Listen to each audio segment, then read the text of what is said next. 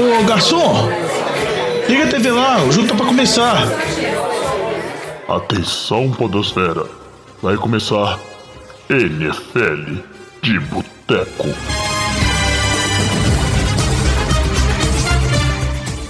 Bem-vindos a mais um NFL de Boteco, seu podcast preferido sobre futebol americano. Eu sou o Thiago de Melo e hoje temos aqui no nosso boteco Diogão Coelhão. Tudo bom, Juvenil? Tranquilo. Antônio Lamba. Fala, jovem. Vitor Oliveira. E jovem, tá serelepe? Eu tô demais, é, feliz. Não, não me contenho mais de felicidade. Hype. E Alex Reis. Fala, Juvenil.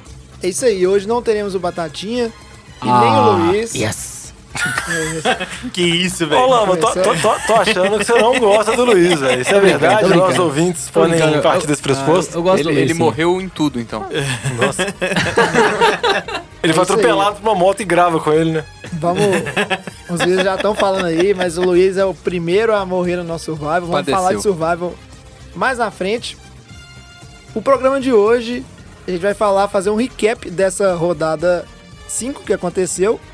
E Vamos fazer um pouquinho diferente. A gente escolheu duas divisões para falar aqui nesse programa, é, entrar né, mais a fundo nelas, que é a NFC Norte e a NFC Sul, que são duas divisões que estão bem equilibradas assim. Então, é interessante falar nesse momento para a gente tentar, vamos dizer assim, vamos fazer um debate de o que pode acontecer nessas duas divisões. E é lógico, sem faltar nenhum jogo. A diferença dessas divisões que você falou, do primeiro colocado para o último, é apenas um jogo. Então, tudo pode mudar, o time que está em último pode ir para o primeiro. Em boa delas, a, os, os, times têm campanhas positivas, né? ou seja, não tem nenhum time muito isolado na frente nenhum saco de pancada. Igual Cincinnati da vida, Washington, Miami. Essa aí, Diogão já falou tudo que a gente ia falar no programa, então a gente fica Mas não, tem muita coisa para falar ainda. Recadinhos baixos sempre, não deixe de escutar o Fantasy de Boteco, o podcast exclusivo sobre Fantasy que a gente tem. Se você tá jogando Fantasy aí, é fato que todo mundo que escuta o Fãs de Boteco manda pergunta pra gente, tá indo bem nas ligas aí, o pessoal vai mandando o um posicionamento e a gente vê que a galera tá dando certo, seguir os conselhos dos nossos especialistas aqui, né, Vitinho, Lamba e Diogão. Igual o Lamba mandou sentar o Josh Jacobs. Não, mas por compensação aí numa liga de fantasy eu coloquei o Josh Jacobs no banco e não deu muito certo, né? É, Josh Jacobs mandou muito bem nessa rodada. E uma outra coisa, novidade legal para vocês, nossos ouvintes, é, para quem não conhece, né, existe o Game Pass, que é um, um vamos dizer assim, uma, um canal de streaming da própria NFL que você consegue ver todos os jogos, você consegue ver replays compactos, né, melhores momentos ou compacto do jogo sem nenhum intervalo, nenhuma jogada que não seja tipo a bola, né, em movimento. Então o jogo inteiro vira 40 minutos toda jogada. Tem câmera dos treinadores, que você consegue ver aquelas câmeras aéreas onde aparecem todos os jogadores, todos os times na jogada ali ao mesmo tempo fora outros conteúdos diversos. É bem legal o Game Pass, mas o Game Pass ele é meio caro, assim. Normalmente você vai assinar e ele é 500, 600 reais a temporada quando você vai assinar pela NFL. E aí a Vivo, essa Vivo mesmo, está pensando a, a telefonia, né? A, empresa de telefonia já fez uma parceria ano passado junto com a, a NFL para né, disponibilizar o, o Game Pass para os clientes Vivo. Esse ano também está de volta né? Para quem aí não tá sabendo, e é baratinho, 30 reais por mês, você tem acesso assim a NFL da melhor qualidade. É muito bom assim a qualidade do streaming. E é muito bom você poder né, acompanhar os jogos, ver mais de um jogo ao mesmo tempo na tela ali, dividir a tela em dois. Recomendo assistirem o Red Zone, que é maravilhoso. Mostra só os times que estão ali na Red Zone. Isso, tem um canal que mostra sempre uma jogada que está com chance de pontuação. É bem legal para acompanhar. Isso é para os clientes, né? É, da Vivo, né? Você tem, consegue fazer isso. Mas a Vivo deu um código promocional do, do Game Pass pra gente. E como a gente aqui, a maioria já assina o Game Pass, a gente encontra muito pra ver. Pra gente não ficar com esse código aí, vamos dizer assim, boiando sem usar, a gente vai fazer o quê? Sortear pros nossos ouvintes. Então acompanhe na nossa rede social, mais precisamente o Instagram. Nós vamos fazer aquele sorteio típico lá pelo Instagram. O sorteio vai ser nesse sábado, então vocês estão escutando o programa aí quinta-feira. Tem aí, ó, rapidinho, não é difícil Papum. participar. Papum, e aí no domingão você já vai poder estar acompanhando todos os jogos utilizando o código promocional que a gente vai sortear para vocês, beleza? Dia 12, tá, jovem? 12 de outubro de 2019. Só pra quem tiver passado desse dia aí, já não tá valendo mais, tá, gente? Sábado, dia 12, hein? Fiquem de olho, acompanhem lá. Porque a gente é assim, tudo que a gente ganha de bom, a gente normalmente sorteia pros nossos ouvintes, né? mais algumas coisas não, mas não, a gente tá sempre procurando coisas para sortear para vocês e sempre interagir, que é uma forma também de agradecer a audiência que vocês dão. Agora chega de enrolar, Diogão. Fala aí pra mim Como é que faz pra acessar o Instagram lá do NFL de Boteco, achar a gente e participar da promoção? É arroba NFL de Boteco, Boteco com U, que é a maneira certa de escrever. Pode procurar a gente no Instagram, Twitter, Facebook. E também, se quiser mandar uma mensagem pra gente, pode tanto nos contactar através das redes sociais ou pode mandar um e-mail pro nfldeboteco.gmail.com dando sugestão de papo de boteco, falando opinião sobre o programa. Pode também entrar no, no agregador do seu podcast comentar lá. Pode fazer tudo, que tudo chega a gente. A gente fica muito agradecido com o retorno que vocês estão dando, porque a gente grava esse podcast para os nossos ouvintes, para vocês. É isso aí. Então vamos logo, que tem uma rodada inteira para ser falada aqui no programa hoje. Ô Fábio Júnior, todo mundo já traz aquela porçãozinha de batata frita e uma cerveja gelada pra nós. E falando em equilíbrio, como o Diogão bem falou, né? Os times estão aí separados por questão de um jogo. Vamos começar falando aqui da NFC Norte, uma das divisões que lá no início, quando a gente estava avaliando né, a temporada, as possibilidades, fazendo indagações, nós falamos que tinha tudo para ser uma, uma, das divisões mais é, disputadas da NFC, né, Vitinho? E não está sendo diferente. A gente pode ver, por exemplo, é, vamos aproveitar aqui né, os times hoje para falar do, dos standings atual é, dessa divisão. A gente vai ter ali o Packers que está liderando com quatro vitórias e uma derrota, né? Ganhou dos Cowboys de 34 a 24, a gente vai falar desse jogo. Mas aí na sequência a gente tem ali Bears e Vikings com três vitórias, duas derrotas. E o Lions que tem, né? Duas vitórias, um, um empate e uma derrota. Poderia estar tá aí também no bonde do, do 3-2, tranquilamente. Ou até igual o time do Bears, o time do Packers, porque quase ganhou de Kansas, como a gente já falou em alguns programas passados. E o empate foi contra a Arizona.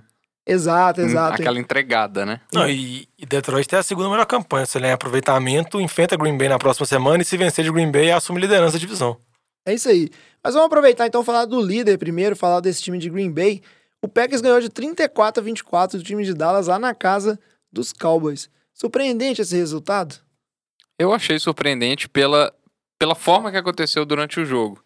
Foi um jogo dominado pelo, pelo jogo terrestre de, dos Packers. Então, Aaron Jones carregou o time, o Aaron Rodgers nem precisou é, dar passes milagrosos. O Aaron Jones teve mais de, de 150 jardas de scrimmage fez 4 TDs, então foi uma partida da, da vida dele. É... E, por outro lado, foi uma partida bastante questionável do Dak Prescott. É, ele sofreu três interceptações na partida. Eu acho que é... tiveram alguns lançamentos ruins, tiveram outros lançamentos muito bons. O placar em si ele não diz a realidade do jogo. O final ali teve um TD de quase garbage time longo do, do Dak Prescott. Mas eu, eu surpreende pela forma que foi na casa do, do, do, dos Cowboys, né? O, o Rodgers, inclusive, está invicto lá na, no, no novo estádio do, de Dallas.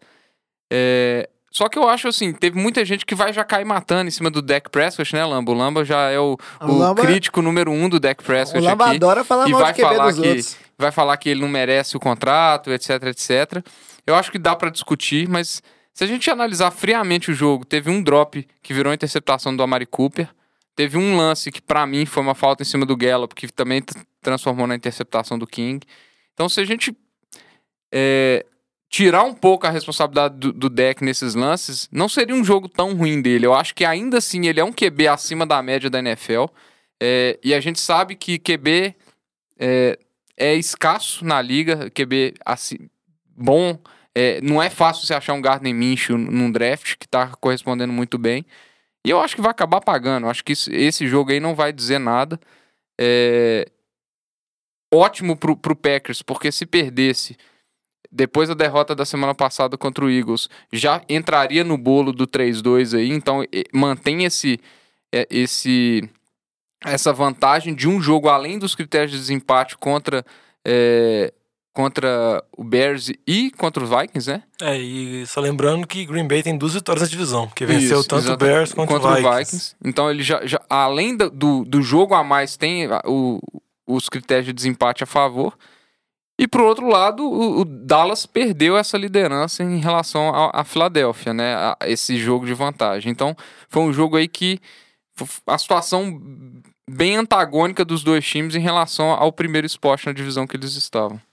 Não, eu acho que o Vitinho já adiantou minha fala, né? Eu vou criticar aqui o Dex. É previsível, Lama. É previsível. É previsível. Não, mas assim, de verdade, é, eu acho ele um QB no máximo na média da NFL. Assim, o que a gente viu dele no, nos primeiros anos, né?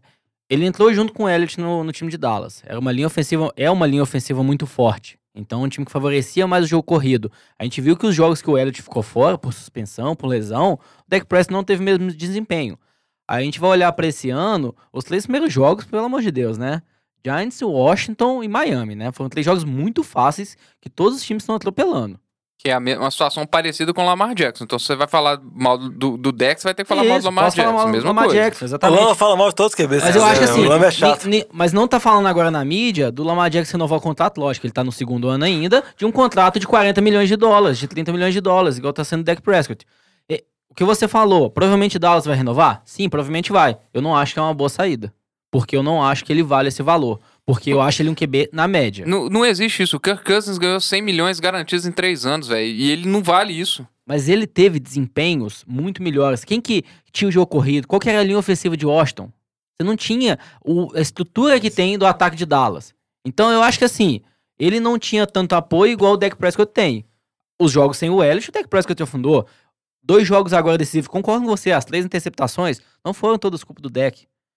Mas assim, é, a defesa de Dallas talvez seja uma das maiores culpadas desse jogo, porque o jogo corrido de Green Bay dominou. Sim, acho também assim, não é pegar um jogo, mas acho que os dois últimos jogos, né, o deck deixou a desejar para um QB top da NFL que che- chega a valer aí 35 milhões de dólares ao ano. Acho que assim, vamos esperar os próximos jogos para ver. A impressão que eu tenho hoje é que ele não vale isso, que ele é um QB na média da NFL.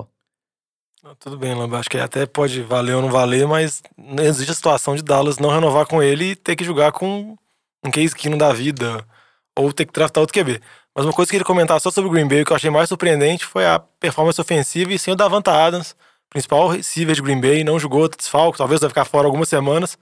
Igual o Vitinho falou, Aaron Jones conseguiu jogar muito bem, conseguiu jogar contra uma defesa de Dallas que geralmente é boa contra o jogo terrestre, tem o grupo de linebackers jovens que são muito atléticos, muito fortes, não foram tão bem, Leighton Van Der Esch até falou que foram os piores jogos da carreira dele.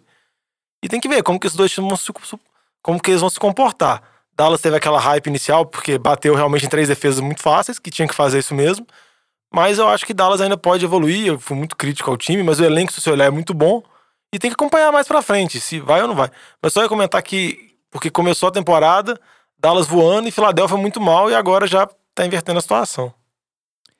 É isso aí, eu, eu concordo com quase tudo que vocês falaram aí. Essa questão do deck a gente tem que esperar é a temporada, porque eu acho que conta muito, dependendo da temporada de Dallas, até o emprego do head coach, do Jason Garrett ali no time. E aí a questão de assinar ou não assinar com o, o Prescott depende também se vai ficar o head coach se quem vier vai ter interesse em, em manter ele no time. Então, não tem como avaliar assim por um jogo ou outro.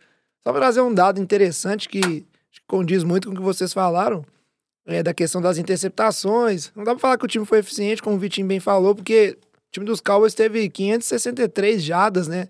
Totais, e o time do Packers teve 335. Então você vê uma- um jogo ali que é marcado por boas posições de campo, é um ataque que, tipo assim, andou, mas sofreu turnovers e não soube converter, né? As campanhas em pontos. E com isso aí, Green Bay ganhou mais um e continua líder da divisão aí, surpreendendo. O segundo time seria o Detroit Lions, que não jogou nessa rodada, né? Ele tá de bye, é o que tá em segundo nessa divisão. Vamos ver aí nessa semana, como o Diogão bem falou, vai enfrentar o time do Packers, então é um duelo direto ali, vai ser bem interessante de ver, principalmente de como o time do Lions tá mostrando um crescimento, né? Quase ganhou do time dos Chiefs no último jogo que teve. E aí a gente parte para falar do terceiro time, né, dessa divisão, terceiro colocado, e que perdeu nessa rodada, né, uma, uma vitória fora de casa para os dois times no caso, né, porque o jogo foi em Londres, mas o mando em teoria seria do time do Oakland Raiders, que ganhou de 24 a 21 do time de Chicago. E Chicago continua assim, né? É um time que não convence, mas parece que ele vai arrancar uma vitória ali, depois vai perder, vai arrancar. Será que isso vai ser suficiente para brigar por playoffs, brigar pela divisão? Não sei, o que eu tô vendo de Chicago parece aquele time do Jaguars, né? Há dois, três anos, que tinha uma das melhores defesas da NFL, se não a melhor. E a mesma coisa de Chicago. Você olha essa defesa de Chicago, a gente talvez fale aí que seja melhor. Ah, o Khalil Mack não teve o jogo tão bom, mas ainda assim a presença dele no jogo é dominante. Então acho que tá semelhante. O problema tá sendo o ataque, né? A defesa tá conseguindo segurar. Ah, a gente vai falar, não, Josh Jacobs correu muito bem com a bola, ok, mas Derek Carr também não fez nada, né? Lógico, não tinha muitas peças no ataque para passar, mas não conseguiu produzir bem. O ataque de Chicago tá sendo problema. O Trubisky saiu, não tava tendo bom desempenho. Entra o Chase Daniel, quando entra o seu reserva, você não tem tanta expectativa, né? Às vezes, com o Trubisky, você tem mais expectativa. Então, acho que assim, o Trubisky tem mais potencial, né, que o Chase Daniel. O Chase Daniel é isso que a gente tá vendo. Não vai ser nada além disso. É, foi o que eu comentei semana passada. O Chase Daniel ele te dá uma, uma segurança. Nesse jogo ele teve interceptações, que foram a principal causa da derrota. Mas é, eu concordo com você, não. a expectativa de Chicago era o Trubisky desenvolver. Não precisa ser, se tornar um QB top da NFL, top 10, nada disso. É só não QB com a capacidade atlética dele, com o braço que ele tinha, para conseguir carregar essa defesa, porque a defesa é muito boa. Apesar desse jogo não ter jogado tão bem, é óbvio que ela teve alguns desfalques, mas a atuação de Oakland foi muito melhor do que o placar sugere, porque Oakland começou amassando Chicago, conseguindo correr muito bem com a bola. A linha ofensiva de Oakland, que foi uma parte que foi reforçada muito desde a chegada do John Gruden, pagou muito caro no, no Trent Brown, que veio dos Patriots, pagou no center também. Marco Joyner também. Marco Joyner. É, fizeram vários investimentos e mesmo com os desfalques eles conseguiram correr muito bem contra o Chicago. Kalil Mack não teve nenhum sec, que era um jogo de vingança dele, todo mundo esperava que ia ser... O time de Chicago não conseguiu nenhum É, sec. que é muito impressionante. Oakland conseguiu por pressão. Oakland abriu vantagem e por besteira de Oakland, Oakland tomou três TDs no, no terceiro quarto e por muito pouco não perdeu o jogo. Porque a vantagem que o Oakland colocou no início do jogo, se fosse um time melhor, um time mais consistente, teria aberto a vantagem. Chicago não teria nem chegado de perto a virar o jogo. Mas Chicago conseguiu fazer isso, mas eu, eu fico fica na dúvida ainda. O Chase Daniel tem um limite. Não, não dá pra esperar. Tem que ser o Trubisky mesmo e o Trubisky tem que evoluir, porque afinal ele foi um pique muito cedo do draft e foi investido pra isso. Acho que a expectativa de Chicago pra conseguir ganhar é a defesa jogar muito bem e utilizar o Trubisky, não tem muita outra opção. Eu acho que do lado de Oakland, acho que a gente tá vendo um time muito acima do que era esperado. É um time que hoje a gente pode falar que pode concorrer a uma vaga de playoff. Não acho que tá no nível dos outros aí, que são mais candidatos, né? Nem de perto Patriots e Chiefs, né? Que são, lideram a AFC. Mas acho que hoje Oakland chegar a um playoff não vai surpreender ninguém, né? Eles vêm jogando bem.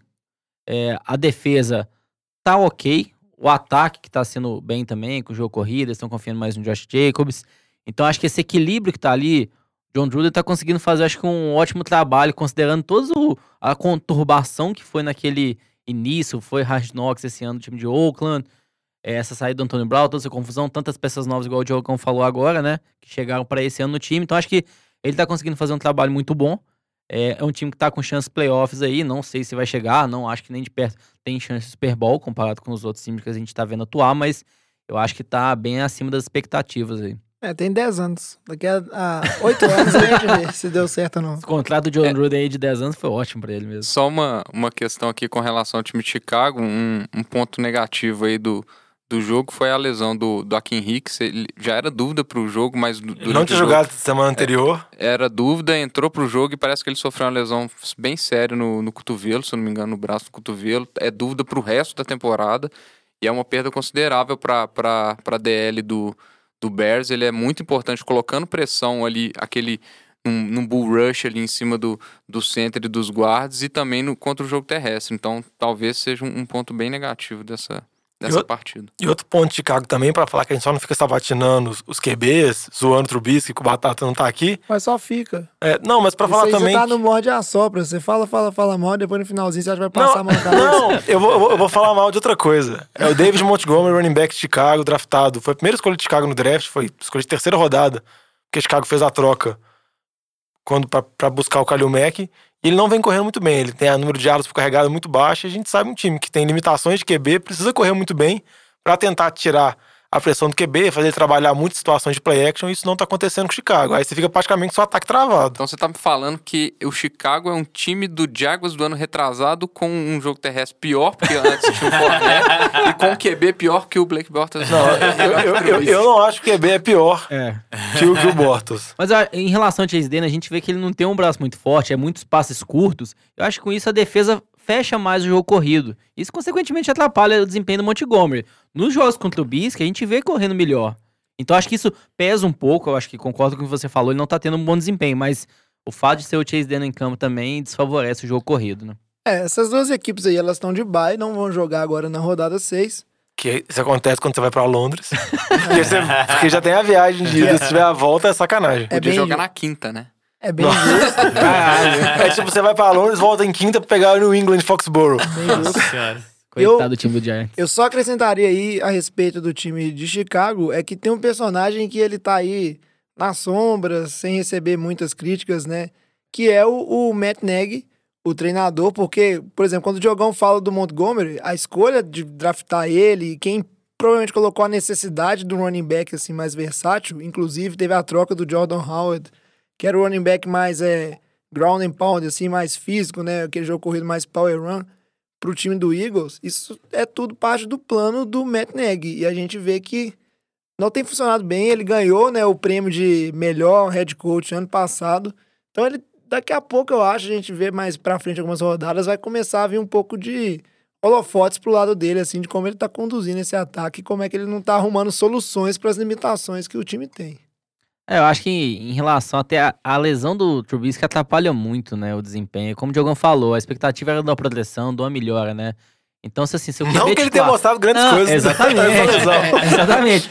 Ele pro Chase O Daniel tá cara na queima o. Dak Prescott, mas o Trubisky tá É. tudo O certo. Trubisky tá queimado. Mas eu acho que assim, atrapalha o planejamento, né? Então, assim, você pensava, não, vai ser o Trubisky, tem um braço forte, é um estilo de jogo, aí sai ele, vê um Chase Daniel, é um jogo co- completamente diferente. É, fazendo referência, o que tá acontecendo no Saints, né? Estão falando, ah, não, o Champagne tá cotado para melhor coordenador, melhor técnico do ano, nesse momento, porque saiu do Breeze, entrou o Bridgewater, o time tá continua, continua ganhando. Eu acho que isso é exceção. Se a gente lembrar naquele ano que o Brady machucou, né? Que foi o Matt Castle, né? Ficou 12-4, velho. É Não, assim, ficou acho que 11 ou 10, 6. É. Foi a temporada que o Peitos não foi os playoffs. 10 6, né? Foi uma temporada ruim deles. Então, assim, isso é fora da curva, né? Um técnico fazer fora algo excepcional. Eu acho que Matt Nagy não tá no nível dos melhores técnicos da NFL ainda.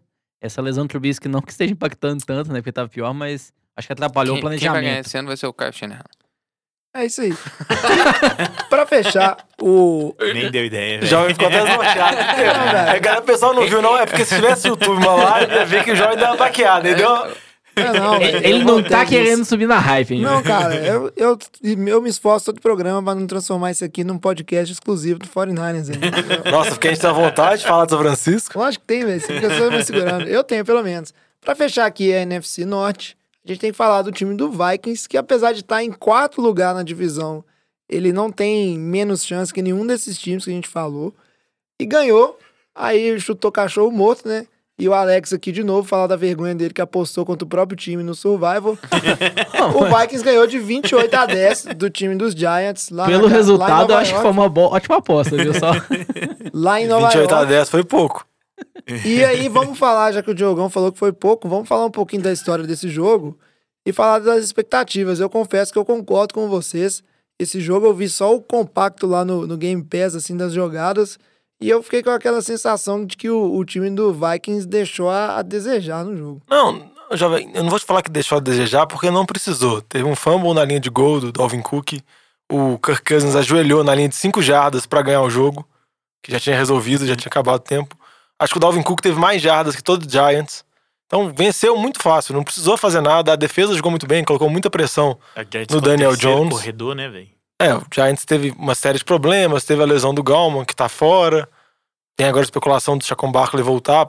Essa semana não volta, mas deve talvez retornar na próxima semana, que já é uma coisa totalmente absurda, impressionante, porque a previsão ia ficar fora de um a dois meses e o cara tá voltando em 15 dias, 21 dias. Dorgas que chama. Mas com relação a Minnesota, Minnesota continua naquela mesma toada que veio de- desde o início da temporada.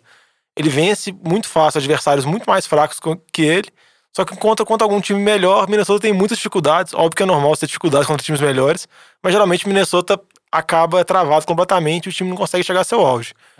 Dá o destaque em relação ao lado de Minnesota. A defesa vem jogando muito bem esse ano, né? Acho que em todos os jogos ela. É, tirando os dois jogos anteriores fora de casa, contra o Green Bay tomou tipo 21 pontos, tipo, em um quarto, no primeiro quarto, foi tipo um atropelo, depois é, conseguiu correr atrás. manter, não tomou mais nenhum ponto restante do jogo. E no, no outro jogo também, a defesa também tomou ponto. Enquanto a Chicago, você fala. Contra Chicago também, ela, ela não conseguiu segurar. Você pensa que tá jogando contra o Chase Daniel, não é possível que você é, não vai mas você conseguir pensar assim, segurar. Chase Daniels, você tomou 16 pontos, né? Nada absurdo, não, né? não é nada. Se a gente olhar esses dois jogos, talvez qual que tenha sido o problema, né? O ataque. Não, o ataque Então- com certeza é o problema. É, exatamente. o ataque é aéreo. Ano passado, o que, que todo mundo criticava, né? E quem dá um ponto de atenção esse ano é o Kirk Cousins, principalmente em grandes jogos, né? Não, isso aí é, vamos dizer assim, é a crítica à carreira dele, de que mesmo em Washington, onde ele teve bons números, se olhar as estatísticas dele em Washington, ele tem estatísticas impressionantes de aproveitamento, rating e tudo, mas tem certas dificuldades com relação aos jogos grandes.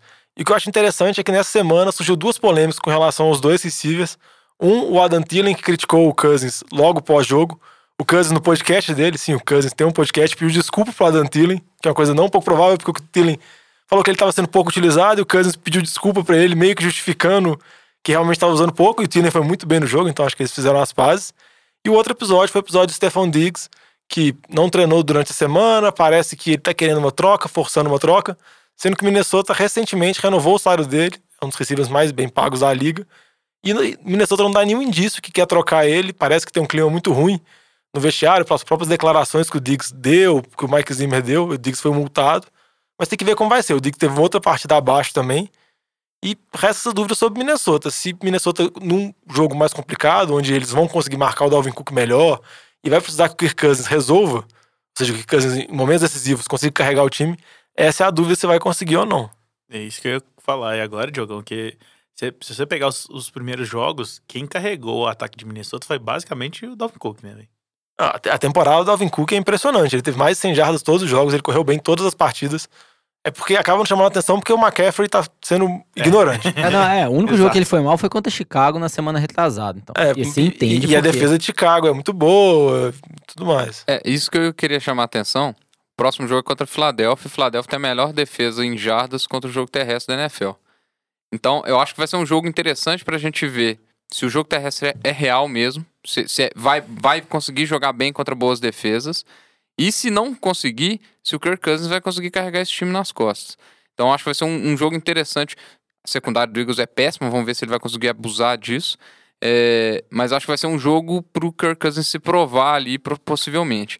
Agora, com relação a essa questão do Stephon Diggs, é, na, a mídia americana, principalmente, está dando muito destaque a esse tipo de questão, porque tá virando um, um tanto de novelinha de jogador que tá com contrato e que aparentemente quase não quer jogar em cima do contrato. Os caras têm contrato. É a mesma situação do Melvin Gordon. Não faz sentido esses caras ter esse tipo de atitude. É muito. Tá, tá, tá virando um.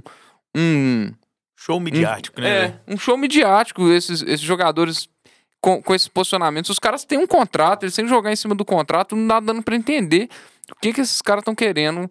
É, dando esse tipo de declaração. A entrevista do, do Stefan Diggs antes da partida foi muito esquisita, até a postura dele na, na, na entrevista, dando resposta muito vaga. Pô, então não dá as declarações que ele dá se ele não. vai dar esse tipo de entrevista. E... É um negócio muito esquisito. Saíram notícias na semana, à medida que saiu falando sobre a notícia do Diggs querer troca, que alguns times procuraram o Vikings, mas o Vikings não estava interessado, que a relação do, do Diggs com a diretoria dos Vikings já não é boa de outros episódios anteriores, de problema em vestiário e tudo tipo.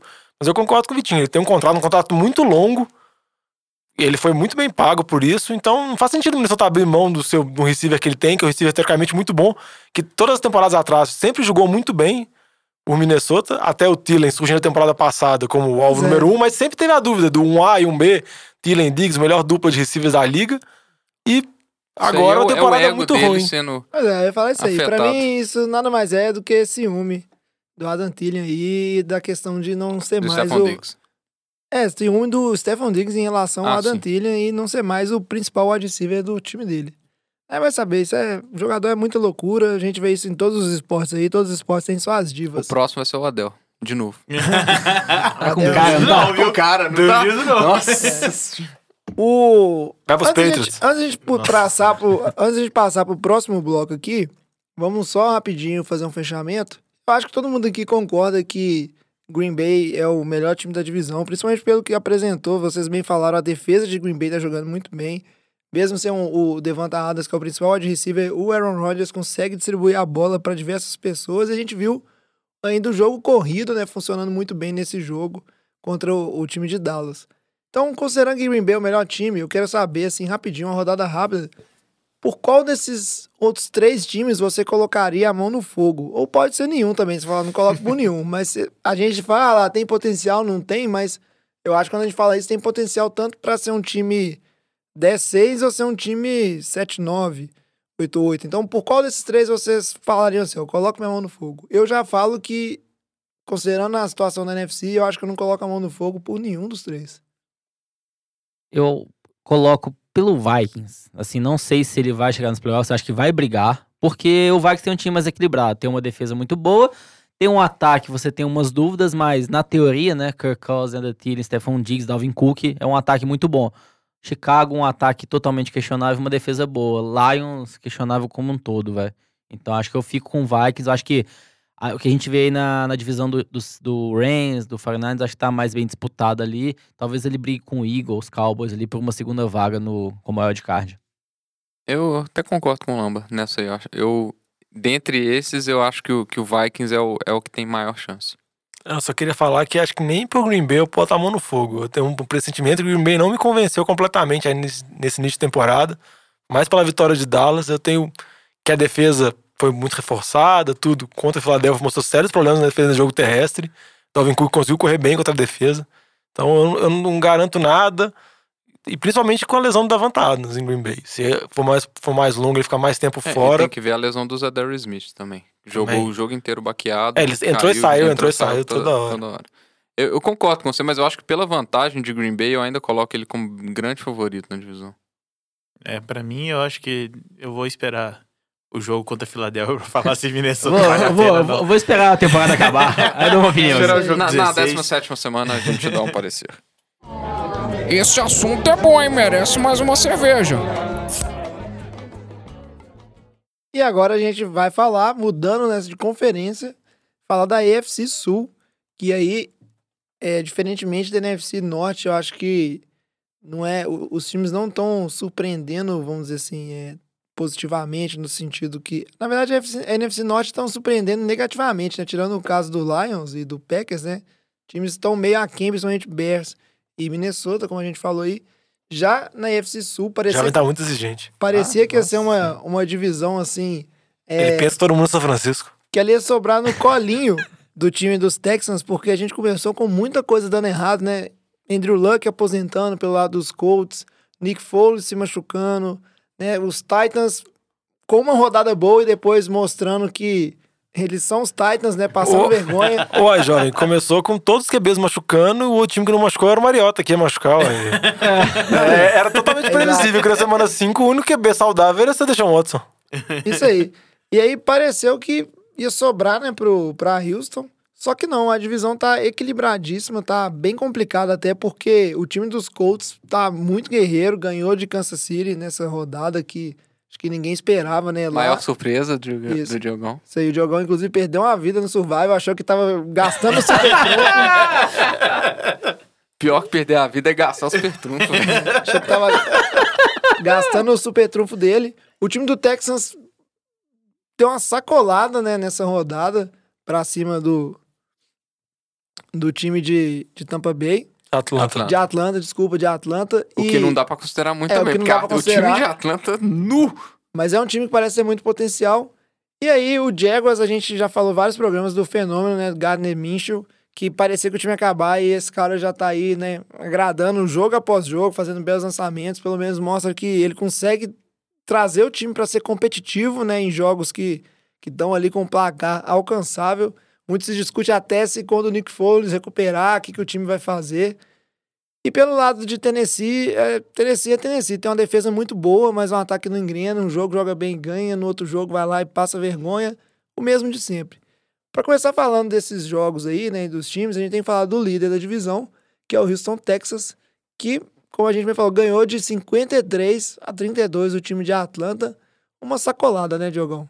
É, uma sacolada e essa sacolada ficou um pouco maior também com o TD no final, quando o jogo já tava indo pro, vamos dizer assim, já tinha acabado, mas durante o jogo foi uma troca de tiros entre o Deshaun Watson e o Matt, Matt Ryan. O Atlanta chegou até ser competitivo em boa parte do jogo. Concordo com o Vitinho quando falou que não quer dizer muita coisa, porque o time de Atlanta, a defesa de Atlanta está muito ruim, horrível, uma das piores da liga. Eu sei que está sofrendo com lesões contra a temporada passada, mas nada justifica. O Dan Quinn é um treinador que, vamos dizer assim, está muito próximo de ser mandado embora, provavelmente não deve ficar a próxima temporada. Lembrando que o Dan Quinn foi coordenador de defesa da defesa de Seattle, da Legion of Boom, das melhores defesas da liga, e essa temporada ele assumiu a coordenação da defesa. Ele chamou pra ele porque a defesa vinha muito mal e a defesa Piorou. piorou. Aparentemente não resolveu É. muito bem, né? E com relação a Houston, o ponto positivo é que a linha ofensiva jogou muito bem. O Deshaun Watson sofreu só um hit no jogo, não sofreu nenhum sec.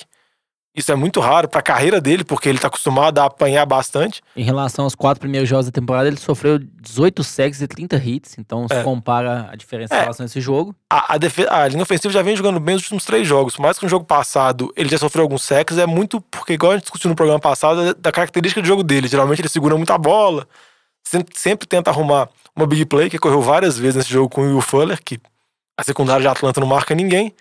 Mas com relação a Houston também, a dúvida que eu tenho é com relação à secundária de Houston, que também é uma secundária muito fraca. Atlanta, vamos dizer assim, conseguiu várias jardas, Calvin Ridley, Mohamed Sanu, Austin Hooper, Julio Jones nem foi um dos mais acionados no jogo. Mas pra mim fica essa dúvida ainda. Houston, por mais que tenha essa evolução na linha ofensiva, que era um, problema sério do time, Carlos Hyde também correu bem, mas fica, eu acho que fica a dúvida muito relacionada ao jogo terrestre. É, mas por mais que você A, fala. a, da- da defe- secund- a secundária, perdão. Pois é, a secundária de Houston é, é- é realmente é bastante é, deficitária, assim, né? né? Cê- cê- nesse jogo ela se mostrou isso, mas você vê que no box 7 ele também, em compensação, né? Eu acho que equilibra um pouco a defesa pra cima. Eles botam bastante pressão. Bom, Tá que a, a linha, a linha ofensiva também do- né, de Atlanta não é aquelas mil maravilhas, mas. não, é uma peça maravilha. Né, Não, não é só ruim.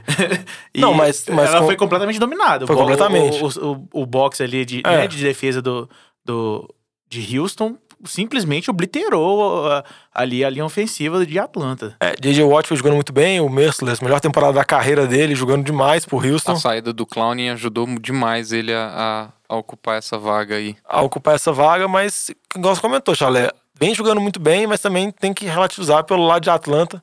Atlanta tentou reforçar a linha ofensiva, draftou calouros, os calouros já machucaram algum, um deles, mas o outro vem jogando, não vem jogando tão bem, e é um problema muito sério. Tem que ver os outros jogos de Houston, mas o ponto principal que eu acho, o principal positivo é que a linha ofensiva de Houston parece que vem se acertando. A chegada do Tanson melhorou bastante, a mudança do calouro para outra posição para jogar de guard, que ele foi draftado como left tackle, foi colocado como guard, tá jogando bem, então acho que Houston pode fazer porque tem o melhor QB disparado da divisão.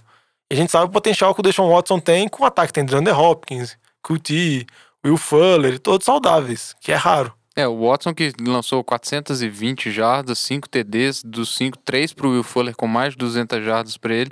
E tá se desenhando um, um bela partida, um tiroteio na semana que vem contra, contra Kansas City, assim se espera, né? É, torcer aí talvez pro Tyreek Hill voltar para ser um jogo mais interessante ainda. Mas é isso aí. Eu acho que o Houston, se conseguir engrenar, dá para fazer uma sequência boa de, de, de vitórias a lá temporada passada. É isso Mas aí. podia buscar um corner na na troca, podia trocar por uns corner aí. Não, o Ramsey não. O Ramsey vem pro Eagles. O Rams soprando nas costas. Ele não jogou. É isso aí. E já que vocês falaram de Kansas City, vamos falar do segundo colocado nessa divisão. Tá aí um time que todo mundo, depois que o Andrew Luck anunciou que ia aposentar, acho que ficou com um pezinho atrás, mas o time. Eu falei que é a divisão. Falou não. Falou. Falei. sim. Infelizmente. Sem o Andrew Luck? Sem Sem Andrew Luck. Eu não tô lembrado disso, então não, você não falou não. Mas o Colts vem muito bem obrigado, inclusive agora com a vitória contundente, né? Fora de casa, 19 a 13, em cima do time que tava invicto, né? O time do, do- dos Chiefs. E acho que ninguém esperava, né? Fora o Diogão, um monte de gente perdeu vida lá no nosso nossa liga de survival. Inclusive meu velho aí, ó, ficou me zoando que eu não sabia escolher os times. Já morreu no, na, no survival e eu tô vivo ainda aí. Aí fica, fica zoando, vai tomar pita em casa. É, problema, acho que não ter problema, não. Depois a gente toma uma cerveja junto e faz as pazes. Mas aí eu queria que comentasse aí, principalmente o Lamba, fala pra mim uma coisa aqui. Eu sei que é um grande crítico, né, de QBs backups e QBs reservas, etc. Né? O Jacob Brissett, ele não teve, vamos dizer assim, um jogo é, muito prolífico, mas ele é um cara que eu acho que ele tá jogando muito bem em todas as partidas, porque ele, ele executa bem, ele protege bem a bola, ele não comete erros bobos. Então ele dá a chance do time dos Colts, né? O resto do time atuando bem, o time tá sempre vivo nessas partidas. Não, o que você falou, um QB que não vai carregar o time nas costas, ele depende também de um jogo corrido bom, que é o que a gente tá vendo no time do Colts com o Marlon Mack, ele depende também de uma defesa jogar jogar bem. Então, se considerar o que essa defesa aí fez contra o time do Chiefs, né? Segurou o time do Chiefs aí só pra 13 pontos no total, a defesa jogou muito bem. Se você ainda pega essa defesa, que jogou sem o Darius Leonard, né? Linebacker, talvez seja a principal peça. O Sem o safety- Malik Hooker. também Sem os dois machucou, é, sem os dois safeties titulares, maior parte do jogo. Então, assim, é, é o o Frank Reich, assim, tá de parabéns, né? Eu acho que é todo o mérito dele, do, da coordenação técnica do time, ter conseguido sair com essa vitória. Jogando fora de casa. Então, acho que assim, foi um jogo bem complicado.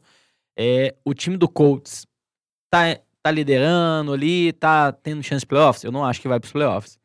Eu não acho que a defesa é tão boa assim, é, com as principais peças machucadas. Eu acho que eles conseguiram fazer um gameplay muito bom pra esse jogo, mas eu não acho que eles vão conseguir manter isso pra toda a temporada. E o ataque, como você comentou, Jovem, Jo- Jacob Brissett, né? É um QB mediano, o time tá indo mais ali nas costas do Marlon Mack. O Marlon Mack tá carregando muito bem esse time. Brissett não tá entregando jogo, não tá cometendo muitos turnovers, isso é ótimo pro ataque, não compromete, mas fica um time ali mais regular, né? Que vai depender de atuações muito boas do jogo corrida da defesa pra conseguir ir longe, né? Agora eu- eu queria saber um pouquinho do time dos Chiefs, porque muita gente, né, Patrick Mahomes é o, é o mito, candidato a MVP, e muita gente estranhou esse placar baixo. Um dos lances que me chamou a atenção foi um lance, se eu não me engano, foi no segundo quarto que né, teve aquele sec onde um jogador de linha cai em cima da perna do Mahomes junto com um jogador de DL, dá aquela leve torcidinha, e a gente vê ele mancando, mas ele jogou até o final do jogo. É, ele volta no Com- segundo, no segundo tempo com, Isso. com o pé cheio de esparadrapo, né? E lembrando que é o mesmo tornozelo que ele sentiu na primeira semana da NFL, que ele teve o primeiro jogo. É isso aí. Eu queria saber quanto vocês acham, assim, sem tirar mérito do time dos Colts, que essa questão da lesão influenciou, né? Qual é a história do jogo pelo lado dos Chiefs que resultou, né, em não conseguir ganhar dentro de casa e manter invicto aí, que a gente sabe que o Chiefs é disputa direta pela bye week ali, né? E a vantagem de jogar em casa é junto com os Patriots ali, então cada derrota é importante para esse time. Em relação a isso incomodar ou não o Patrick Mahomes no restante do jogo, com certeza fez diferença. Eu acho que assim, ele não estava 100% confortável, até como o Diogão comentou, né? Ele voltou todo com o tornozelo cheio de esparadrapo lá, todo enrolado, né? Isso não é um sinal que ele estava 100%. Então acredito que incomodou ele, pode ter atrapalhado um pouco do rendimento, mas acho que até voltando do Colts, isso é muito mais mérito do Colts. O Colts dominou o relógio. Eu acho talvez a tática para você ganhar de times que tem um ataque muito bons seja você controlar o relógio e deixar o adversário menos tempo dentro de campo. Nesse jogo aí, o Colts ficou com a bola 37 minutos, né? Não, isso, isso que eu ia complementar, Lamba, e, essa é mais efetiva ainda contra um time que tem uma defesa contra um jogo terrestre muito ruim, que é o caso de Kansas City, que já tinha na temporada passada, sofreu nos playoffs por causa disso. E nessa temporada tem a mesma coisa, acho que é um dos times, se não o é o time que mais cede jardas por corrida. E nesse jogo contra os Colts, realmente a defesa dos Colts foi o ataque do jogo terrestre deles. Eles mantiveram o Patrick Mahomes no banco, eles corriam todas as jogadas, você- em nenhum momento você via que Kansas City conseguia parar. Ele conseguiu corrida para 4, 5 jardas sem problema. E eu acho que esse foi o principal dificuldade do ataque dos Chiefs. Não conseguiu ficar em campo, não conseguiu pegar ritmo. E para piorar, teve a lesão do Samuel Watkins que saiu, teve o Mahomes que jogou baleado, teve problema na linha ofensiva. Olha, Então, são vários esses desfalques, além do Tarek Hill que não jogou mais uma vez. Isso uma hora o Mahomes, ele é muito bom, ele fez aquela jogada espetacular pro TD do, Pringles, mas chega um momento que não dá, entendeu? E Colts, quando eu apostei que iria pros playoffs, era mais porque eu achava essa divisão muito parelha, sem ver nenhum time que poderia abrir uma certa vantagem. Mas isso vem se mostrando porque o Colts ele consegue complicar todo tipo de jogo. Todo tipo de jogo ele consegue disputar nos, nos minutos finais, nos segundos finais. Ele tá na disputa, então eu acho que ele vai, vai, flertar lá pra uma campanha próxima de 50% e dependendo da atuação dos outros times, ele pode tentar sonhar com algum tipo de playoff. É uma preocupação que fica do lado do, do Chiefs é- são realmente essas lesões, até, até quando o Mahomes vai conseguir é, segurar tudo nas costas, até quando que as lesões não vão fazer efeito. E aparentemente deu pra ver que uma lesãozinha nele, junto com a, com a da- do resto do time, começa a fazer efeito. Agora, o que mais me chamou a atenção nesse jogo foi como que o, game, o, o Andy Reid tentou montar é, um esquema de jogo ali no jogo terrestre. A- O Damian Williams voltando de lesão nessa, nessa partida e o LeSean McCoy não carregou a bola nenhuma vez. Então isso me chamou muita atenção, achei esquisito. Eu acho que foi um dos pontos que contribuiu para essa questão do, do, do relógio é, que o Lamba falou, que o, que o Chiefs ficou 22 minutos só com a, com a, com a bola. Então, eu não sei, eu acho, acho que parte do, do, do cenário do jogo passou nesse, nesse, esqui- passou pelo esquema do Andy Reid também. Acho que talvez possa ter sido um pouco o Leixamaco. A gente tá vendo nos últimos jogos, né? Ele correndo com a bola, né? Ele correndo com a bola aberta, Ele correu totalmente... assim a, a vida inteira. Ele É. jogou a tempora- as temporadas maravilhosas dele no Eagles, ele corria assim com a bola. E se tem alguém que conhece ele, é o Andy Reid. É, Não, então, mas assim, se a gente pensar no começo do jogo, ele sofreu aquele fumble, né? Correndo sem uma boa proteção na bola e não voltou mais, né? Então talvez foi seja num um pouco... recebido, não foi nem Seja um... É, mas ele tava correndo com a bola muitas jardas quando ele sofreu o fumble, né? Porque ele não protegeu a bola. Então acho que talvez seja por isso, né?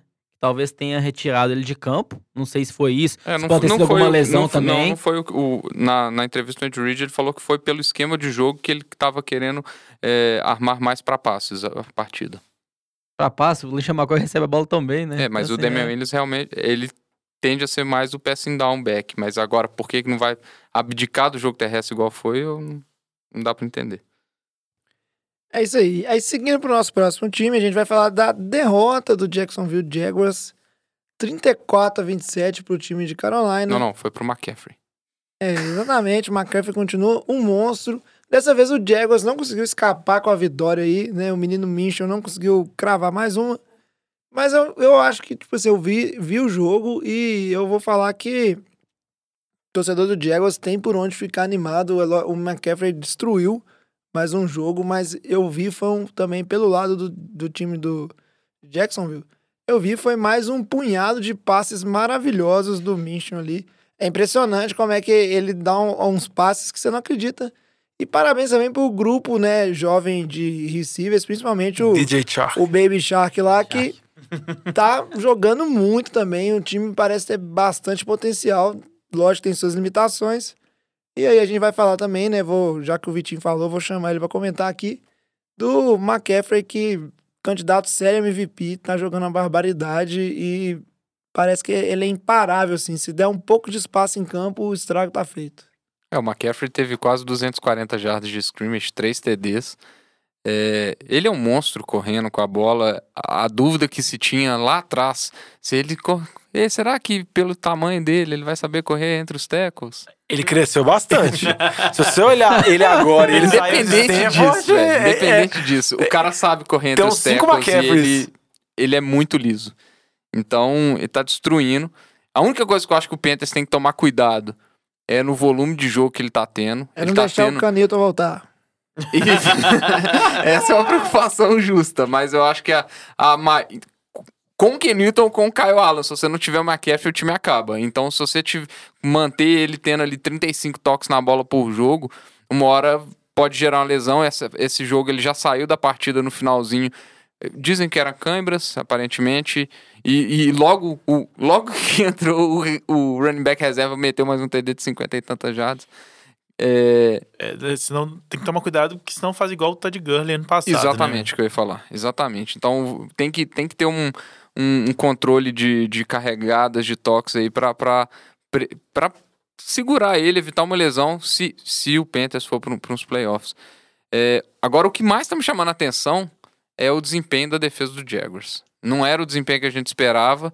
Não dá pra saber quanto disso a ausência e a novela do Jalen Ramsey é, tá contribuindo. Ele que queria, que já falou que quer uma troca, é, depois falou que estava com problema nas costas, depois colocou um problema pessoal para não participar do jogo passado. Então fica essas coisas que a gente não sabe o mas- tanto que é real, tanto que, tanto que é simplesmente vontade de sair do time. É mais outra diva. E virou moda agora para essa coisa realmente de fazer pressão para sair do time. Eu, não, eu tenho para mim que eu acho que acontece muito, muito disso aí. Deve rolar um assédio nos bastidores de. Né, não necessariamente ao jogador, mas Do de, Bill outro, Belichick. tipo assim, de outros times, ao, ao agente desses jogadores. E aí, o cara, lógico, vai falar pro jogador que ele tá representando: ó, existe um interesse de tal time, poderia ser uma boa pra você. E aí o cara começa a fazer essa pressão.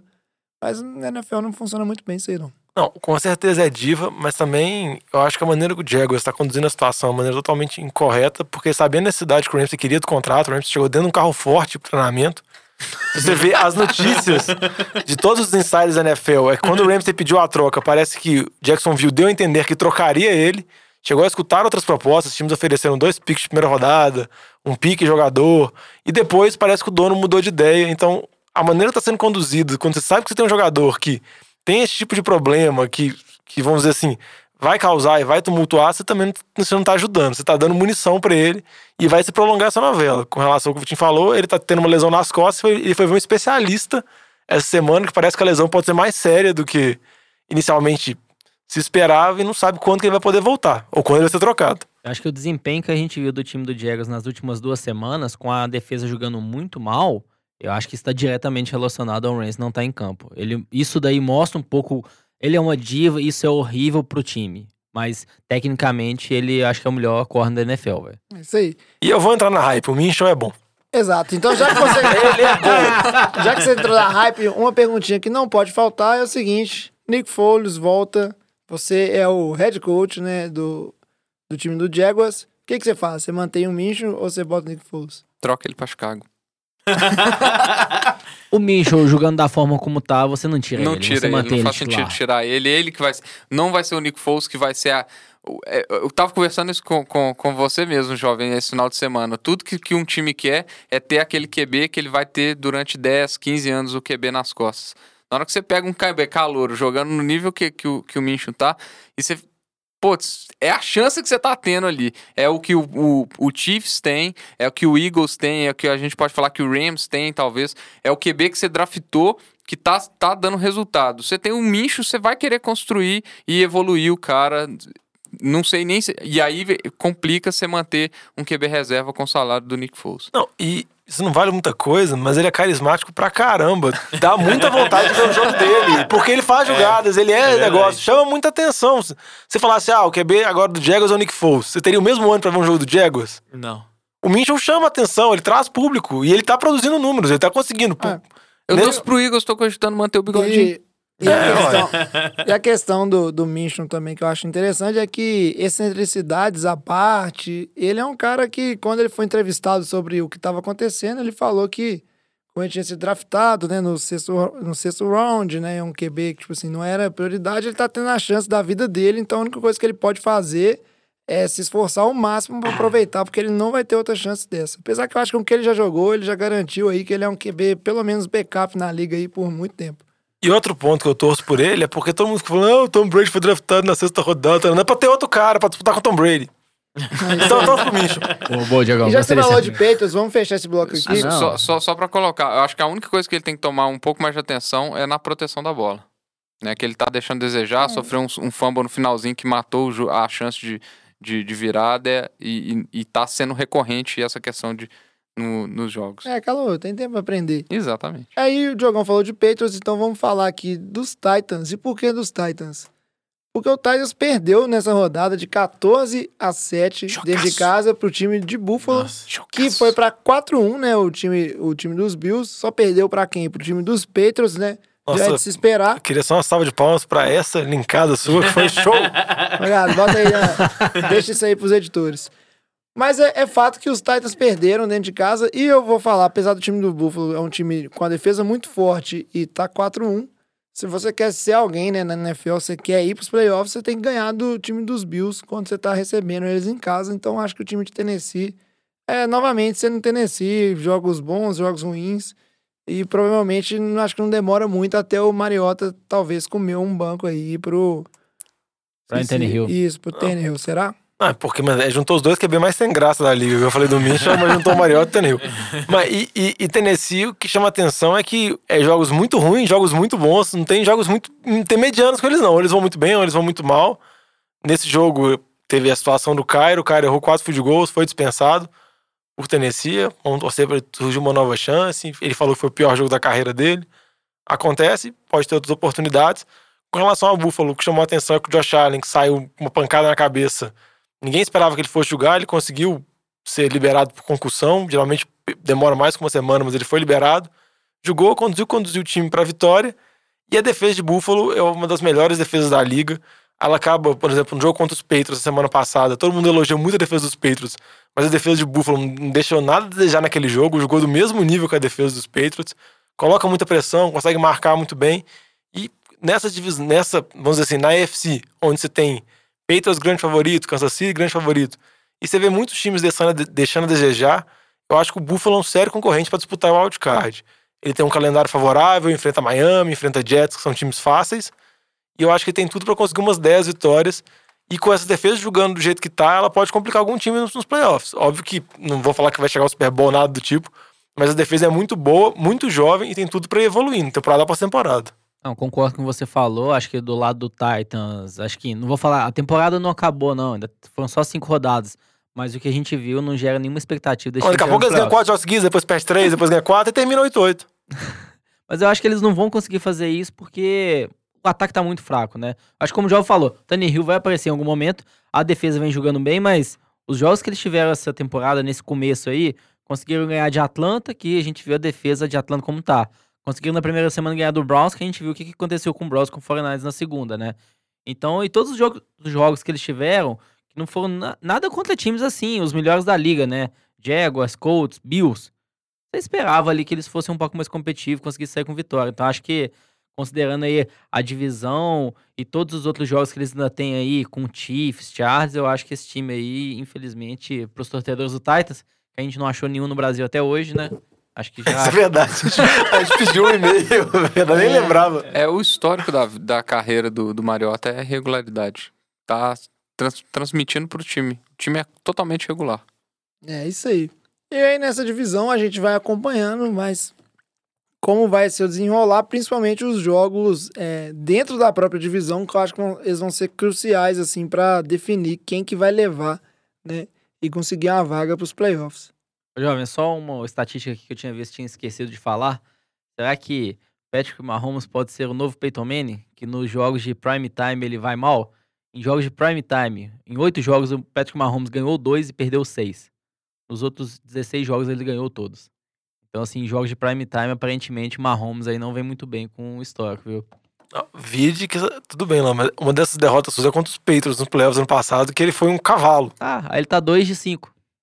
Não, bem, tá- O Mahomes não, é ruim, lá. Não, eu, eu tô brincando. Ó, o Peyton Manning não era ruim. Eu tô falando uma relação, assim, de no prime time, lógico, acabou. Não, o que eu escutei é que você comparou o Mahomes com o Andy Dalton e o Kirk Cousins que vão mal no prime time. Falei com o Peyton Manning! Eu escutei isso também. É, não fez o menor sentido. Poderia ter, poderíamos ter passado pro próximo bloco sem essa. Desculpa. Mas já que tá aí, tá gravado e vai pro ar, vamos aproveitar agora e falar do jogo NFL de boteco da rodada. NFL de Boteco Game of the Week.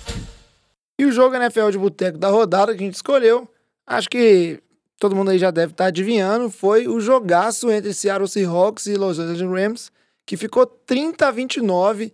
No finalzinho ainda, o time do Rams teve chance de virar, mas aí Greg Deleg perdeu o que seria o field goal da vitória. E o Seattle segue aí, quatro vitórias, uma derrota, né, avançando na divisão. E aí, queria saber esse time do Rams, o que que tá acontecendo? Antes ganhava de todo mundo, o time de Seattle também parece que ele vai perder os jogos, mas acaba é, vencendo no final. São dois times bons, mas que ainda não se encontraram na temporada. O que, que vocês acham? É, na minha visão, eu acho que Seattle tá sendo o que a gente esperava. Um time mais conservador, correndo bem com a bola, a defesa tendo boas atuações e dependendo do Russell Wilson para fazer milagre, né? É, começou a temporada, a gente falava assim, ah, Tyler Lockett, será que ele vai ser o receiver número um dos times? Pegaram o DK Metcalf, que era questionável, né? Que falava muito assim, ah, não, ele só, só sabe fazer fly, só sabe correr pro fundo da endzone. Então, o que a gente tá vendo é um time de Seattle jogando muito bem ofensivamente, né? Graças ao Russell Wilson, o que ele consegue escapar ali, que a gente viu essa semana com o time do Rams, né? A linha defensiva do, do time pressionando ele, ele tá fazendo milagre, achando os recebedores livres para fazer os touchdowns. Então, acho que o, o principal mérito desse time de Seattle é o Pete Carroll, pelo plano de jogo que ele tá montando, equilibrando ali jogo corrida e passe, e do Russell Wilson também, que a gente fala hoje aí candidatos MVP, né? Igual a gente falou do McCaffrey, a gente pode colocar aí talvez o Mahomes e também o Russell Wilson junto nessa briga aí para MVP. O- mas eu acho, concordo com o Celan, mas eu tenho dúvidas com relação ao ataque de Seattle, porque eu acho que eles poderiam dar mais liberdade pro Russell Wilson. Eu acho que o nível que o Russell Wilson vem jogando desde a temporada passada é um dos QBs mais eficientes da liga. Eu acho que ainda o Seattle fica muito atrelado ao jogo terrestre, por mais que nessa semana foi bem contra os Rams. Mas algumas vezes você vê que às vezes vai complicando, porque eles sempre na primeira descida eles correm, muitas vezes correm na primeira e na segunda descida. E eles passam para os postos que o Russell Wilson vai fazer uma mágica na terceira descida para completar um passe de 8, 9, 15 jardas, que muitas vezes acontece, mas eu acho que eles podiam facilitar um pouco a vida. Acho que não tem essa necessidade. Ele faz a mágica dele. A mágica dele, ele corre 15 jardas pra trás, fica todo mundo longe, não chega pressão nenhuma, e aí ele vai lá, solta o braço e, e converte. E o grupo de recebedores não é o dos, vamos dizer assim, dos mais dos melhores, assim. Você falou o Tyler Lockett, mas tem o Will Disley, que era um Tyren que não era conhecido, era exclusivamente jogador de bloqueio, que agora tá se tornando uma boa opção para Seattle. Tem o Metcalf, que é um calouro, praticamente só percorre rotas longas. Outros receivers não tão famosos, mas o Seattle consegue se virar. Eu gostaria de ver o Seattle com mais, vamos dizer assim, usando mais. É, Saindo o- um pouco da caixinha, mas eu acho complicado. Mas o Tyler Lockett aí que fez uma recepção que provavelmente, pelo menos na minha opinião, foi a jogada mais bonita assim da temporada. A recepção com certeza assim, a melhor, mais bonita da temporada. Acho difícil alguma superar. Pe- pelo, pelas estatísticas da, da, da NFL, da Amazon, sei lá, de, É, Acho que foi quem, quem que, que monta ela. Pro Football, não foi não? Foi- não, acho que não foi pro futebol, não.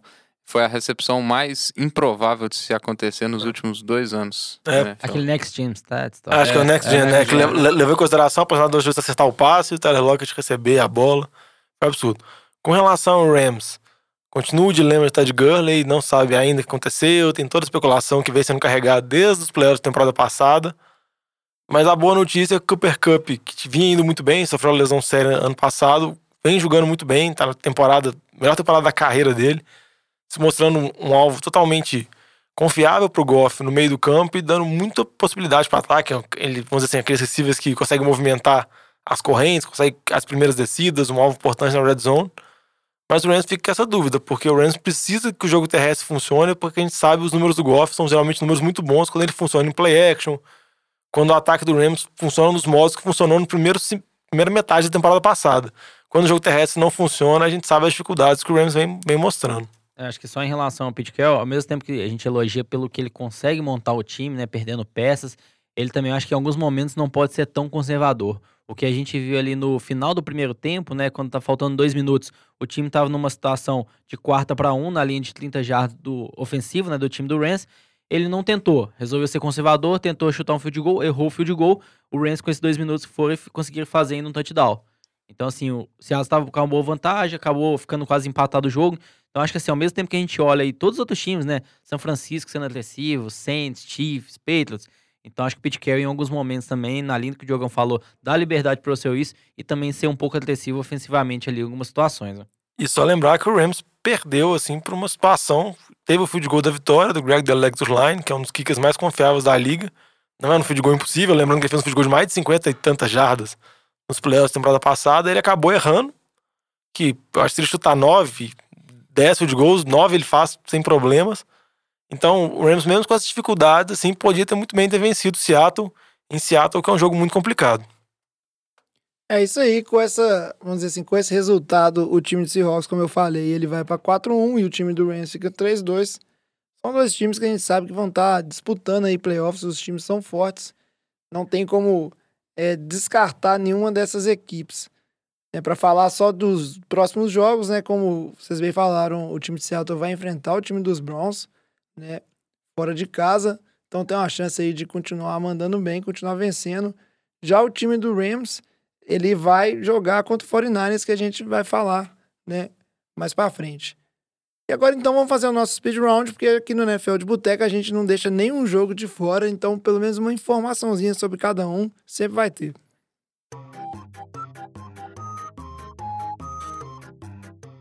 E para começar o speed round, o Diogão fala pra gente da vitória, primeira vitória do Arizona Cardinals na temporada 26 a 23 em cima do time dos Bengals. É, esse jogo provavelmente ia ter algum time tendo a primeira vitória, já que Cincinnati e Arizona estavam zerados.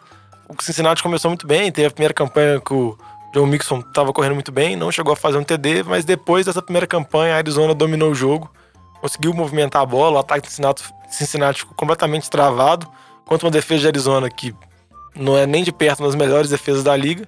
O ataque de Arizona, que a gente tinha muita expectativa, a mídia americana antes da temporada, do Cliff Kingsbury e do Kyler Murray não vem mostrando tantas coisas, o ataque terrestre vem funcionando bem, mas conseguiu isso, o Cincinnati voltou no último quarto, conseguiu empatar o jogo, mas Kyler Murray, através de alguns bons passes, algumas corridas, conseguiu levar, conduzir o time para um field goal da vitória. Cincinnati numa campanha terrível e já surgindo várias especulações de trocas, para trocar AJ Green e alguns outros bons jogadores que tem no time. E agora o Lama conta pra gente da vitória do time dele, New Orleans Saints, que mesmo sem Drew Brees, tá muito bem obrigado. Mais uma vitória na conta aí, na era do é, Ted Bridgewater 31 a 24 dentro de casa pra cima do Tampa Bay, vitória importante dentro da divisão. Esperava ser esses jogos que o Drew Brees fosse ficar fora. Se o Saints conseguisse ganhar ali dois, três jogos, ia ser ótimo. Que a gente viu nos três primeiros jogos foi uma ótima atuação da defesa, né? Segurando aí todos os ataques que vem enfrentando. E uma atuação também boa do Bridgewater, principalmente nesse último jogo, né? Então ganhou jogos difíceis contra Seattle e Dallas. E agora contra Tampa Bay, aí que teoricamente era um jogo mais fácil. O James Winston decepcionou um pouco, não teve uma atuação muito boa. Muito em parte aí pela defesa do Saints, que Marcos Davenport o pique de primeira rodada ano passado, muito questionável, tá tendo uma boa temporada agora. A secundária do Saints também vem jogando bem, grupo de linebackers. Então, a defesa como um todo tá muito boa. Então, aí a expectativa é com a volta do Drew Brees aí, o time ser um dos favoritos aí na NFC. E ficou comprovado nesse jogo aí que, mesmo com o Bridgewater em campo, o time teve um bom desempenho aí, todo o mérito do Sean Payton. Alex, fala pra gente da vitória do Eagles, 31 a 6 em cima do time dos Jets. É, vitória ou, ou foi um treinamento? Não, se sabe ainda, né? Joguinho mais, mais xoxo, assim, pro lado.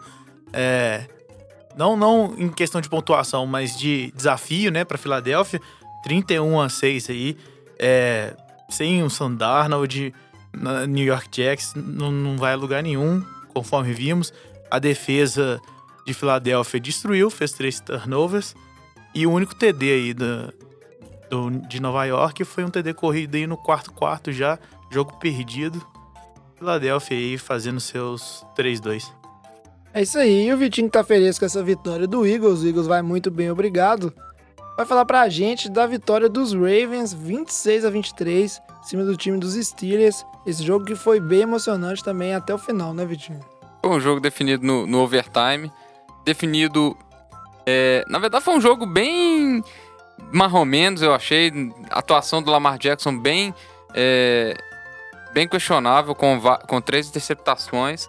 O jogo foi marcado pela lesão do Mason Rudolph, uma concussão, um lance bem feio que ele ficou apagado. Então entrou o, o, terceiro, o segundo reserva do, do Pittsburgh. E aí, com isso, o Mike Tomlin não confiando nada no ataque e confiando bem na defesa que tá jogando bem. é, ganhou o coin no overtime, decidiu chutar a bola. Deu certo, porque parou o, o ataque de Baltimore ali na posição boa, mas aí o Juju teve um, sofreu um fumble. E, e aí o Justin Tucker pôs, pôs na gaveta lá. Literalmente na gaveta, porque achei que, que o chute ia fora. É, mas e aí Baltimore dominando a divisão agora com, essa, com a derrota do, do Cleveland, então assumiu a, a liderança aí. Um jogo bem mais ou menos e Pittsburgh 1-4, agora acho que, acho que aposenta e, e Miami agradece o pique alto.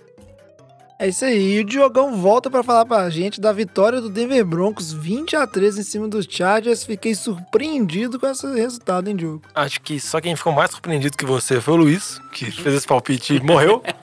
Denver conseguiu uma vitória depois de oito derrotas, já vinha com quatro derrotas essa temporada e mais quatro derrotas na temporada anterior. O ataque de Denver novamente foi bem, aquela partida razoável do Joe Flacco, jogo terrestre funcionando. Mas o que chamou a atenção foi a defesa de Denver, que conseguiu jogar bem, conseguiu colocar pressão, que o que não vinha acontecendo nos jogos anteriores. Que era uma coisa que chamava muita atenção, com o treinador novo, Vic Fangio, Von Miller. A defesa não vinha jogando bem, mas nesse jogo foi responsável pela vitória. Com relação aos Chargers, foi a partida de reestreia do Melvin Gordon. Não conseguiu fazer tanta coisa. Felipe Rivers também cometeu alguns turnovers. Não conseguiu conduzir o ataque bem, foi muito pressionado. E uma temporada decepcionante do Chargers. Vem com alguns problemas de lesão. Mas a expectativa que eles tinham na temporada passada, que tiveram boa campanha, foram nos playoffs, nessa temporada vai minguando e parece que vai ser uma clássica temporada do Chargers mesmo. Bem abaixo do potencial do time. É, e olha que coincidência, sobrou pra mim falar da belíssima vitória 31 a 3 pro San Francisco 49ers jogando dentro de casa contra o time do Cleveland Browns. 49ers que com isso aí continua invicto, né? O único invicto da NFC, 4-0. Tem NFC lá agora só o Patriots também. A vitória que mostrou principalmente o potencial que teve é, as contratações, né? O draft do, do, do Nick Boza e a contratação do DeFord para a linha defensiva. A DL do 49ers dominou. A linha do Browns a gente sabe que é horrível, né? Mas dominou durante o jogo, então fez né, o que deveria fazer.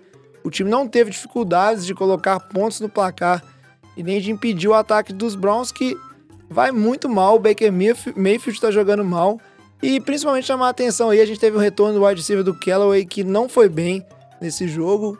E do Odell, que teve drops horrorosos e no finalzinho ainda tentou retornar um punch que sofreu um fumble. Então, Cleveland, além das coisas não tá dando certo, parece que tá uma bagunça. Inclusive, Fred Kitchens aí, seu, acho que sua batata tá assando. Fica o recado. Ô, galera, nós estamos fechando a cozinha. Vocês vão querer mais alguma coisa? E para fechar o programa aqui, né? vamos- o programa tá muito bom, mas já vai ficando é, bastante longo. A gente tem que ir chegando pro nosso final.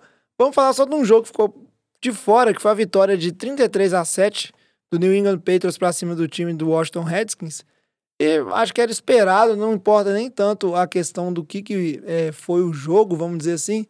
Mas um ponto importante a gente tem que comentar é que essa derrota, né, mais essa derrota do time dos Redskins culminou com a demissão do Jay Gruden, do head coach, o que é uma coisa que não é muito comum, né, Diogão? Na NFL, o head coach ser demitido não só no meio da temporada, mas tão cedo assim na temporada, né? Não chegamos nem na metade dos jogos. É bem raro, a gente tá geralmente acostumado com isso, que vai brasileiro trocar técnico toda hora. na NFL é bem mais raro. Mas se isso poderia acontecer, seria a situação em Washington com o Jay Gruden, porque já vinham tendo vários problemas desde temporadas anteriores. Essa intertemporada teve várias notícias que ele não vinha se entendendo com o Bruce Allen, que é o general manager, que ele não queria ter draftado o Haskins. Alguns jogadores, como chegaram, como por exemplo o Landon Collins, ele nem foi consultado sobre isso. Você vê claramente depois do jogo ele já tinha chutado o pau da barraca, porque ele já tinha largado as declarações dele. Ah, você acha que você vai permanecer? Ele, ah, não tem que ver como vai ser, não depende a mim. Se achar vai servir na segunda, né? É, exatamente.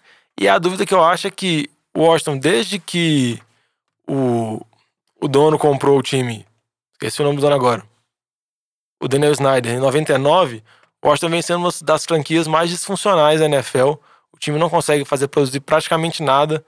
É só de lembrar de algumas, vamos assim, algumas polêmicas nos últimos anos. Teve a situação do Robert Griffin, a lesão dele, que ele declarou que foi agravada por causa que o Washington colocou ele para jogar. Teve o problema da renovação do Kirk Cousins. Tem a situação do Trent Brown, que é um dos melhores left tackles da liga, que tá. Trent Williams. Trent Williams. Isso, que tá, não tá jogando. Que tá de holdout, porque. trocado, não vai ser exatamente. trocado. É, o Washington vem, vem com essas várias situações e acaba que algum treinador vai querer assumir, porque existem só 32 empregos desses no mundo para treinar um time da NFL. Mas quem assumir vai pegar uma bucha considerável, porque por mais que você tenha um QB calor, a franquia ela é muito disfuncional. E a gente sabe o tanto que é difícil. Uma administração que tem problemas, um general, um general manager, caso do Allen, que já tá, vamos dizer assim, na corda bamba, ele pode ser mandado embora porque ele conseguiu praticamente nada. E só para lembrar, para resumir, o Jay Gruden, quando ele teve o Alex Smith, ele teve uma campanha positiva, seis vitórias, três derrotas. Desde que o Alex Smith machucou, o Washington teve uma vitória e acho que 11 derrotas. O time afundou completamente. Não que fosse resolver muita coisa, mas era esperado mesmo e Não, acho que é em relação a isso mesmo. O Alex Smith é um jogador mais padrão, né? É o que acho que a gente falou um pouco do Jacob Brissett, né? Ele não força muito turnover, então talvez ele não entregue um jogo, mas você depende do restante da equipe para ir bem. O Alex Smith era isso, né? É um jogador mais padrão, não atrapalhava tanto. Não chegava um jogo ali com 400 jardas, 4 touchdowns, mas ele não mandava muita interceptação, né? Até a gente viu também ele na época com o Andy Reid lá no Chiefs. Então um jogo mais equilibrado era favorável. É, na linha do que você falou, acho que pelo menos tem um QB calor, né, do N. Haskins, talvez tenha um futuro. O Terry McLaurin também, o receiver, tava vindo jogando muito bem. A gente vai falar, o running back também tem o Darius Guys, calor, mas segundo anista, mas vive machucado. Então acho assim, é um elenco mais novo, tem uma projeção para o futuro indefinida ainda, precisa de muitas peças, mas eu acho que é um, um time em recomposição, né? A gente vê diversos times na NFL aí que tem aí duas, três, quatro temporadas ruins, né, em reconstrução, e depois talvez se ajeite. Então acho que o Washington aí é pensar no longo prazo agora mesmo, não mais para esse ano, um pouco pro ano que vem, mas bem mais daqui tipo dois anos, né? É, isso aí você tem que saber ler a situação que você tá em relação também à sua divisão. Você tem um time do Eagles que vai muito bem, obrigado. Você tem um time dos Cowboys que é um time também cheio de talento. Não adianta você tentar ficar tapando buraco para brigar por uma divisão que você sabe que você tá bem aquém das outras equipes. É hora que tem hora que tem que reconstruir mesmo. Seguindo aqui a pauta, então, nessa próxima rodada aqui, rodada 6, vai ter quatro times de base, né? Chicago, Buffalo, os Colts e os Raiders, como a gente bem falou, né? Durante o programa. E agora é só aquela rodada assim, jogos que vocês recomendam aí, né? O pessoal ficar de olho. Eu de cara já recomendo o jogo entre o San Francisco 49ers e o Los Angeles Rams, porque é um jogo que ele vale talvez até a liderança da divisão, dependendo da combinação de resultados de outros jogos aí. E principalmente pra mim, como torcedor do 49ers, eu acho que o torcedor do Rams também tá curioso. Vai ser interessante para ver em que ponto que tá os dois times, né? Se o time do Rams realmente tá tão instável assim, porque o jogo é na casa, né, do Rams é em Los Angeles, e se o time do 49ers realmente ele tá aí para competir e tentar ganhar todos os jogos ou não, né? Vai ganhar jogos mais fáceis, mas em jogos mais difíceis não vai conseguir corresponder. Vai acabar a hype do 49ers. Não, só pra falar então, o jogo que eu recomendo é Washington e Miami. Porque eu quero ver até onde o tanking vai. Eu tenho certa Tank curiosidade. game. É, o jogo tem agora o Washington um processo de construção, mudou o treinador embora, assumiu um treinador interino. Tem que ver Miami também. Acho que Miami pra perder vai ter que fazer muita força e o Washington também. Então eu tenho muita curiosidade pra saber como esse jogo vai proceder. Não, eu, um detalhe rápido em relação ao Washington, eu acho que o- a decisão de mandar o Jay Gruden embora agora foi boa. Imagina se tivesse mandado uma rodada atrás. Um treinador estreante, o primeiro jogo dele é com o time do Patriots, Patriots, velho. Coitado, velho. Ia começar muito mal. Então foi bom. Pega o novo, tre- o novo técnico agora, vai estrear contra Miami, tranquilo, uma vitória ali, suave. Se, se, Se não se tancar. estreia também, perde, aí, aí já mandando embora também, direto, né? Perdeu pro Miami, fogo. É, acho que só um jogo que eu quero dar um destaque rápido é o time de Cleveland aí. Browns vai jogar lá contra o time de Seattle. Seattle tá com uma campanha muito boa, um time jogando muito bem. E Cleveland, que a gente viu na segunda-feira, assim, foi desa- desastroso, né? Mas se perder, acabou. É, principalmente o lado se a gente falar do Mayfield, né? O Mayfield tinha muita expectativa, não vem correspondendo. O Fred Kitchens também, como head coach, não tá correspondendo. Então acho que assim, é um jogo a se assistir aí, o que, que vai ser esse time de Cleveland aí nessa rodada. É isso aí. Colocando só mais duas sugestões aí, a gente já falou ao longo do programa, só pra lembrar o jogo entre Texans e Kansas City Chiefs. TD. Porque vai ser um show de TD, como de o TD. Vitinho falou, vai ser TD pra todo lado. E TD. um jogo entre o Vikings e o Eagles, que tem tudo pra ser um bom jogo, porque são duas boas equipes. É, E não perca seu tempo vendo o jogo de quinta-feira, porque o Patriots vai passar por cima eu dos acho Giants. que o Giants vai ganhar. Não dar nada. Se ganhar, vai ser um jogo muito bom. O Giants vai sem o Barkley, sem o Galman, sem o Ingram, sem o Shepard. É porque o Daniel Jones vai, vai machucar, vai entrar o Eli Manning, e o Eli Manning ganha do Patriots. Nossa senhora. Aí, É isso aí. Ô, Diogo, você, o- você é torcedor, você tem que bater nisso. Não, você ah, tem que torcer pelo Nem com milagre. Nem, não existe milagre Eu- eu acho-. Tem gasgo aí, não sabe? Eu acho que se o placar for, for feito por pontos que o Patriots fizer contra jardas que o Giants conseguir, eu acho que dá pare. É isso aí. Mano, Tem tudo pra ser um jogo, ó. Unilateral. Pra fechar o programa, então, falta só o Survival. Sobrou só o Vitinho invicto, né? O Vitinho e lá na nossa liga, junto com o Vitinho, só tem mais 19 pessoas das 77. Então, né? A maioria do pessoal aí já perdeu uma vida. E junto com o Luiz, já morreram mais 12 pessoas no, no Survival, né? Então a galera agora começa a ir embora. Inclusive, estão aí muita gente com a corda no pescoço aí, só uma vidinha sobrando. E o só- Lamba não é um deles, né? O Lamba tem duas vidas ainda.